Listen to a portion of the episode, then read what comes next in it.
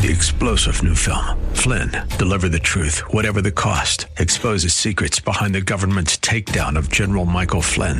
Flynn knew what the intel world had been up to. He ordered the first audit of the use of contractors. This set off alarm bells. He told the truth. He was the most dangerous person for Donald Trump to hire. They had to get rid of Flynn. Flynn, deliver the truth, whatever the cost. Available now. Watch it today. Go to salemnow.com. Salemnow.com. SRN News. Faith Talk 570 WTBN Pinellas Park and 910 WTWD Plant City. It's time for Verse by Verse, sponsored by Verse by Verse Ministries.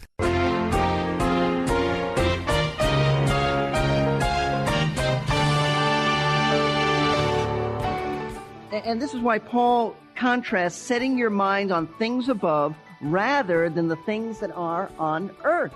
You choose to do that. If you've been raised to a new way of life, then think about that new way of life. Stop thinking about the old way of life. Those are the things below. And that's why so many times we're, we're often defeated. This is why. We have new life in us, but, but our minds are stuck on the old things, the old life. So we're a contradiction in terms. We've got new life in us, but these minds are on the old way of life. God is much like the investor who is shown an old warehouse. The realtor offers to clean the place up and repair the broken windows as part of the deal. But God says, Don't bother with that. I'm going to tear it all down and build a whole new place. Very often, we, as new believers, are like the warehouse workers who go about in the new building as if we are still in the old one, bumping into new walls, tumbling down new stairways. When we trust Christ as Lord and Savior, He makes us into new creatures. If we try to live the way we did before, we should expect some extra bumps and bruises. Welcome to Verse by Verse, a daily Bible class of the air taught by Pastor Steve Kreloff of Lakeside Community Chapel in Clearwater, Florida. Today is the second day of a new study from the book of Colossians about true spirituality. Jesus is not someone we decide to believe in and then tuck away and forget like a get out of jail free card. He is someone who desires a warm, personal relationship with each of us. At the moment of salvation, God changed us so that we can have that relationship with Him. Today, on Verse by Verse, we will consider how to enter into and how to maintain that relationship. Here's Pastor Steve. Romans chapter 6, beginning at verse 4. The apostle writes, Therefore we have been buried with him through baptism, not water baptism, spirit baptism. In order unto death, he says, in order that as Christ was raised from the dead through the glory of the Father, so we too might walk in newness of life. For if we have become united with him, watch this, united in union with him in the likeness of his death, certainly we shall be also in the likeness of his resurrection. Knowing this, our old self was crucified with him that our body of sin might be done away with, that we should no longer be slaves to sin. And he who has died is free from sin. He's simply saying you have a new way of life. You have a resurrected kind of life. That's, that's not just psychology. In fact, it's not psychology. That's not to make you feel good. It is a fact. Whether you appropriate that new life or not, you have it if you know Christ. You see, true spirituality is from the heart. It is a heart issue. You have a new kind of life, divine life, and, and therefore you really can obey Him. Before you've come to know Christ, you cannot obey God. You only do good things if you do them at all to make yourself look good. Not because you want to honor Him, not because you want to obey Him. The motivation is all corrupt until you come to know Christ. You have a new way of, of living. Now, here's where it becomes real, real practical. We want to be honest. We don't want to walk in the clouds and, and miss a, a real, uh, true point in our lives. There are plenty of believers who do not live different kinds of lives. They are haunted by the sins of the past. There are habits that they have a hard time breaking. There are struggles in which they fall to temptation and sin, and they don't particularly feel like they have much of a new life. And so I know that many of you are sitting there saying, yeah, new life. Tell me how to get along with my spouse. Tell me how to, how to get along at, at work with this boss who's so unreasonable. Tell me how to deal with this person in the church who bugs me and criticizes me for everything I do and I can't get along with them. You tell me how New Life does that. You tell me how to do that. Well, I'm not going to tell you, but Paul is because we move on from the basis of true spirituality, which is a resurrected, resurrected life within you, to the means of true spirituality. How do I live like this? It's a fact that I have new life in me, but how, what do I need to do to live out this new life? The means of true spirituality. Paul goes on in, in verse 1 to say, If then you have been raised up with Christ, keep seeking the things above where Christ is seated at the right hand of, of God. This verse has the potential to change your life dramatically. If you grab hold of this, live it out, make it a part of you, this verse and the next verse have the potential to radically change the way you live. Why? Because it puts a finger on the reason so many of us live defeated, up and down spiritual lives. This is, this is the key. And the reason is we're just not seeking the things above. We're not seeking the things above. You see, true spirituality only has its basis in Christ's raised life within us, but we still have a responsibility.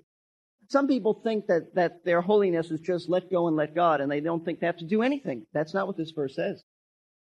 It's God's part to give us new life, but we have a responsibility. It's not to just let go and let God. God already did something.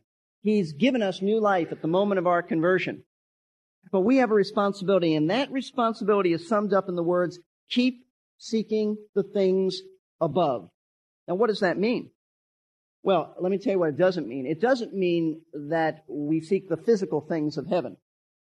It, it doesn't mean that, that uh, we're interested in golden streets and thrones and jewels. And uh, Paul's not calling us to think about the geography of heaven. It's not going to do anything for you. Okay, you understand? that The things above are not, uh, uh, not the geography of heaven. The things above are eternal realities. They are the values embedded in the heart of Jesus Christ. They are the values of heaven. They are the spiritual values that characterize Jesus Christ. What values? In context, what he's talking about, jump down to verse 12. And so, as those who have been chosen of God, these are the things above. Those who have been chosen of God, holy and beloved, put on a heart of compassion. That's the thing above kindness, humility, gentleness, patience, bearing with one another, and forgiving each other. Whoever has a complaint against one another, just as the Lord forgave you, so also should you. And beyond all these things, put on love, which is the perfect bond of unity.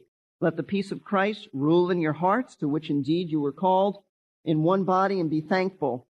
Let the word of Christ dwell richly within you, with all wisdom, teaching and admonishing one another with psalms and hymns, spiritual songs, singing with thankfulness in your hearts to God. And whatever you do in word or deed, do all in the name of the Lord Jesus, giving thanks through him to God the Father. You know what he's talking about? The things above are such things as compassion and kindness and love and forgiveness and letting the word dwell in you and gratitude. These are the virtues of heaven. It's basically the same thing that Jesus taught in Matthew 6 verse 33 when he said, Seek ye first the kingdom of God and his righteousness, and all that you need is going to be given to you. It's the pursuit of holiness. It's the virtues of Christ. these are the realities that govern heaven. That's what he's talking about. Those are the things that are above, the realities that you ought to be seeking in your life. See, this is the kind of heavenly, resurrected life God wants us to live while we're on earth. Not wait till we get to heaven, but now to make a choice, and you can. Be, why can you do this? Because you have been raised with Christ. You have the life within you to do that. There's a newness of life in you, but it's up to you to seek heavenly values. And that's why Paul says, keep seeking. Notice that in verse one. Keep seeking. In the Greek, it's very, it's very clear. It's an ongoing seeking. It takes effort. It takes the pursuit and perseverance. It doesn't happen automatically. It isn't that you just get converted and all of a sudden your mind's going to be thinking about heavenly virtues. It means that it is the goal and driving force of your life to obtain the spiritual values of Christ likeness. This is what you strive for. This is what you live for. This is your ambition to be like Jesus Christ. It means that you don't give up because you've had some spiritual setbacks in your life. It is the pursuit of holiness. Ongoing. It is your goal. And so we know that true spirituality is attained by seeking Christ-like values But how do we do it? How do we do it? You, you may be sitting here thinking, I know Christ. And if you know Christ, you want to be like Christ. If you don't want to be like Christ, don't deceive yourself. You've never come to know him. But for a Christian, your attitude may be, I want to be like Christ. I want to think on the things above, but how do I do it, Steve? How do I do it? Tell me. Tell me. Lay it out for me. Verse 2 does that. Set your mind on the things above and not on the things that are on the earth. That's a commentary on what he's just said. The way to seek heavenly values is to think intently about them. You see, your thought life determines what's really important to you. What you think is important, you will dwell on. And what you dwell on will affect the way you believe and behave. The Bible says that as a man thinks in his heart, so is he. What you choose to think on, and it is a choice. It's a deliberate act of your will. You can discipline your mind. Say, but I, I really can't. No, you can because the life of Christ is in you. If you're having a struggle with that, it's because you have, you have fallen into a habit. You have cultivated a habit of not thinking on heavenly truth. And the good news is, if it's a habit, that habit can be broken. Habits can always be broken. You substitute something else for that habit. And this is why Paul contrasts setting your mind on things above rather than the things that are on earth. You choose to do that. If you've been raised to a new way of life, then think about that new way of life. Stop thinking about the old way of life. Those are the things below. And that's why so many times we're, we're often defeated. This is why. We have new life in us, but, but our minds are stuck on the old things, the old life.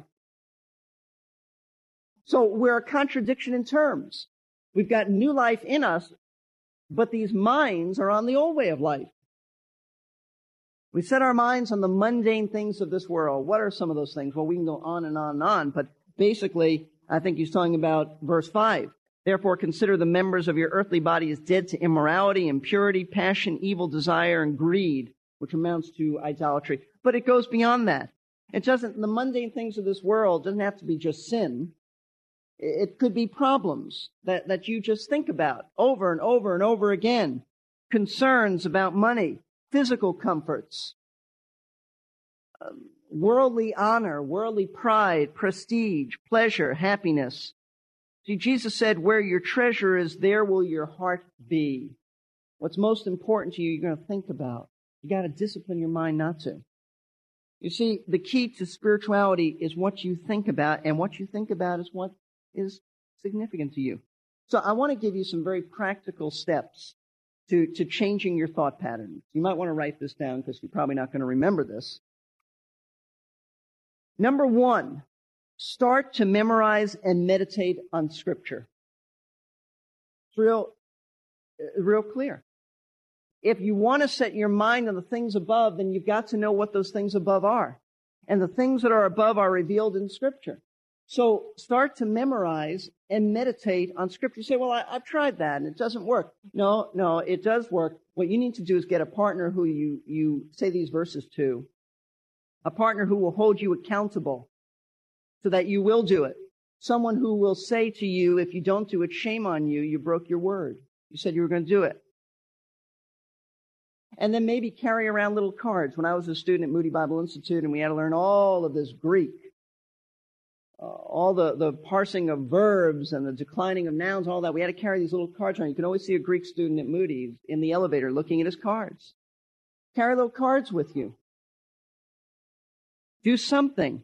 Uh, Psalm 119, verse 11, that famous verse says this, Thy word I have treasured in my heart that I might not sin against you. That's how you do it. You treasure the word in your heart. You fill your heart and mind with the truths about forgiveness, love, purity, and there won't be room for greed and malice and impurity.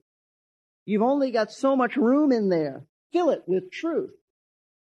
Romans 12:2 speaks about being transformed by the renewing of your mind. Your mind matters. Paul says in Philippians 4:8, whatsoever things are true, think on these things. you think about. And the word that he uses in Philippians 4 8 is meditate on them. Don't just memorize a verse. Memorization is only a bridge to meditation. Meditate on the word of God. So that's the first thing. Now, having said that, the second thing is this. Stop thinking about yourself. Stop thinking about your problems. Uh, we all have heroes. Some of us like Michael Jordan. I like pastors.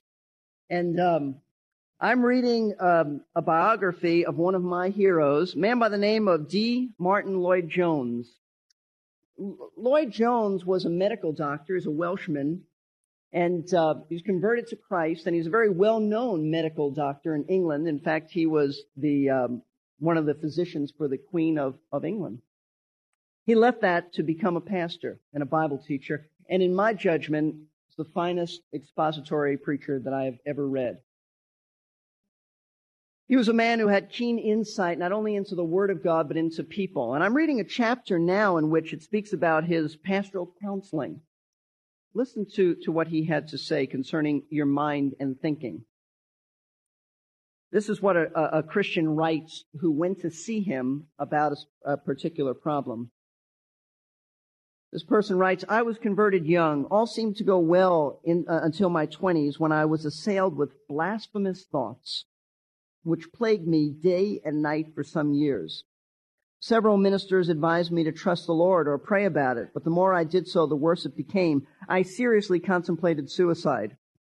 It was at this juncture that I asked the doctor, he's known as a doctor not only because he was a medical doctor, but also a preacher. I asked the doctor for help. He did not help me until he was satisfied that I was a Christian. He then diagnosed my problem immediately. He advised me, rather surprisingly, not only never to think about my problem again, but never to pray about it either. I was not really praying, simply reminding myself of my problem. Can you relate to that? You want to, you, you, you think you're bringing your cares to the Lord, but really you're just reviewing the problem all over again. Lloyd Jones said, don't think about it again. Don't even pray about it. But he said this. This person writes, the next week, things became infinitely worse. I returned in distress to the doctor who said he had expected it. It was proof that Satan was behind it all, seeking to take control of my thought life. He added a warning not to let Satan do so with any other problem whatsoever. I thank God that the doctor gave me that advice, the best pastoral advice I ever had. Satan was crushed under my feet and remained so after all these years. I still wonder at the doctor's extraordinary insight, unquestionably God given. The advice um, others had given had led me into the grossest bondage. Now I know where Lloyd Jones got that. He got it. One place is Colossians chapter 3. Set your mind on things above. Stop thinking about your problems. Stop thinking about yourself. Like Nike says, just do it. You say, well, how can I do? You have resurrected life within you. What do you mean? How can you do it?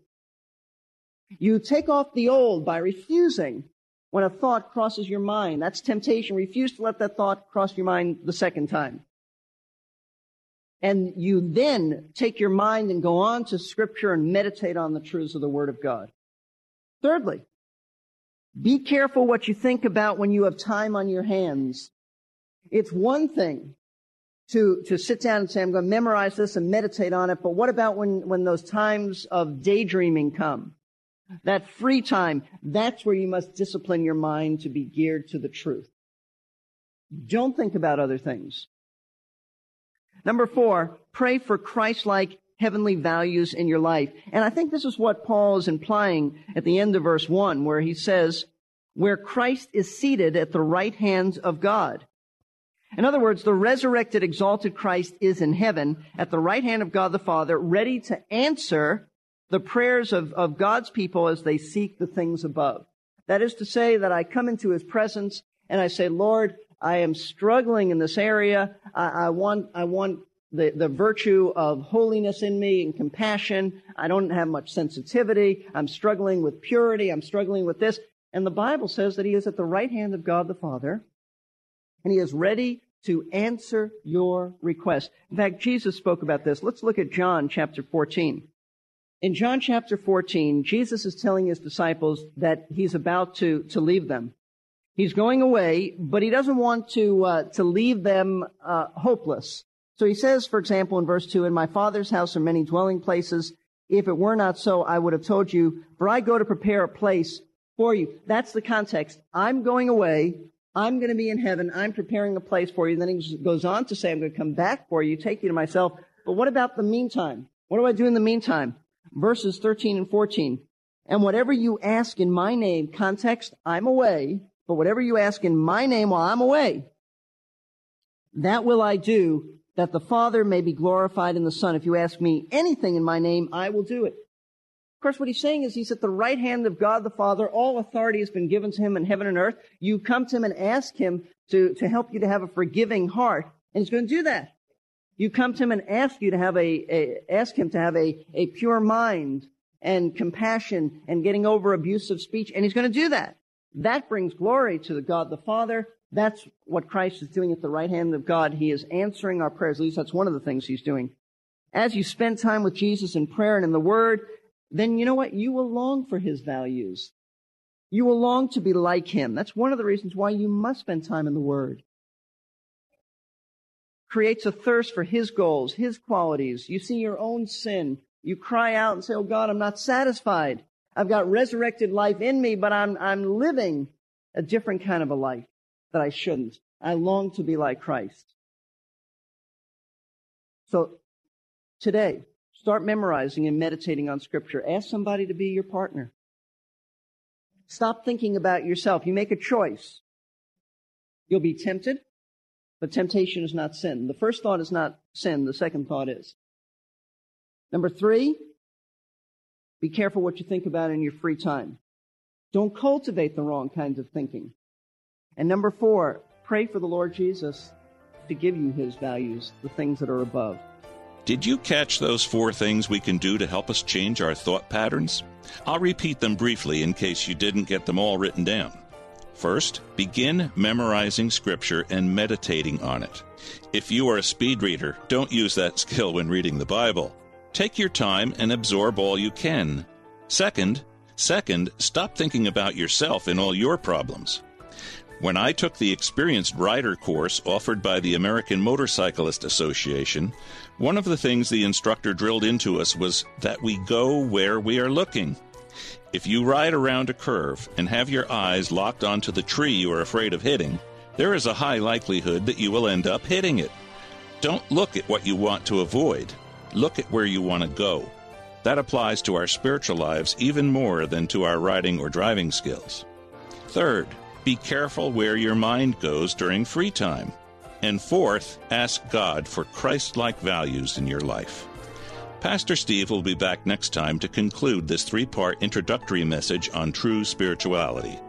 You've been listening to Verse by Verse with Pastor Steve Kreloff. Pastor Steve is the teaching pastor at Lakeside Community Chapel in Clearwater, Florida. The radio versions of his Sunday messages are produced by Verse by Verse Ministries. Another ministry of Lakeside Community Chapel is Lakeside Christian School. It is one of the finest Christian schools in the area. Lakeside's mission is to fully equip their students for life. The goal at Lakeside Christian School is to present students with an education wrapped in a biblical worldview by combining Christian teachers with the best curriculum available. Find out more at lakesidechristianschool.org or call 727 461 3311. You'll find us on the web at versebyverseradio.org. At our website, you can listen again to today's class or any of the hundreds of classes stored in the archives. If you want to be sure you don't miss any future classes, or you want to be able to listen to them at any time on your computer or MP3 player, you might like to sign up for our free podcasting service. Once again, that's versebyverseradio.org. We offer CDs and cassettes for order by telephone. Each disc or tape contains an entire message with no announcements. To order yours, call us at 727 239 0306. That's 727 239 0306. I read that there is, or at least used to be, a portrait on a wall near the main entrance to the Alamo in San Antonio, Texas. It had the following inscription James Butler Bonham. No picture of him exists. This portrait is of his nephew, Major James Bonham, deceased, who greatly resembled his uncle. It is placed here by the family that people may know the appearance of the man who died for freedom. In many homes, we see portraits that claim to be the likeness of the Lord Jesus. But there are no literal portraits of him. The likeness of the Son who makes us free can best be seen in the lives of his true followers. Join us for the next verse by verse, and we will see what true spirituality looks like. I'm your announcer, Jerry Pruden.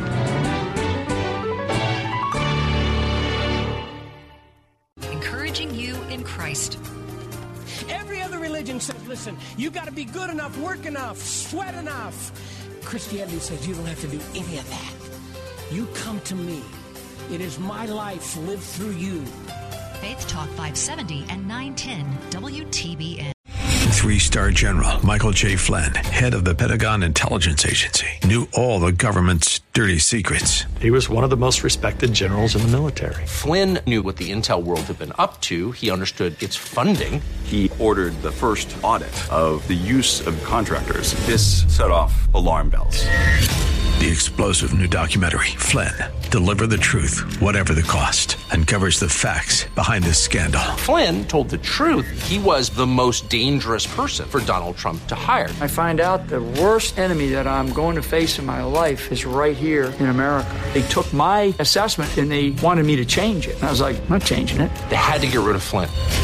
With in depth interviews, archival footage, and never before seen personal records of the man behind the headlines. I just felt like I was drowning. Flynn, deliver the truth, whatever the cost. Available now. Watch it today. Go to salemnow.com. Salemnow.com.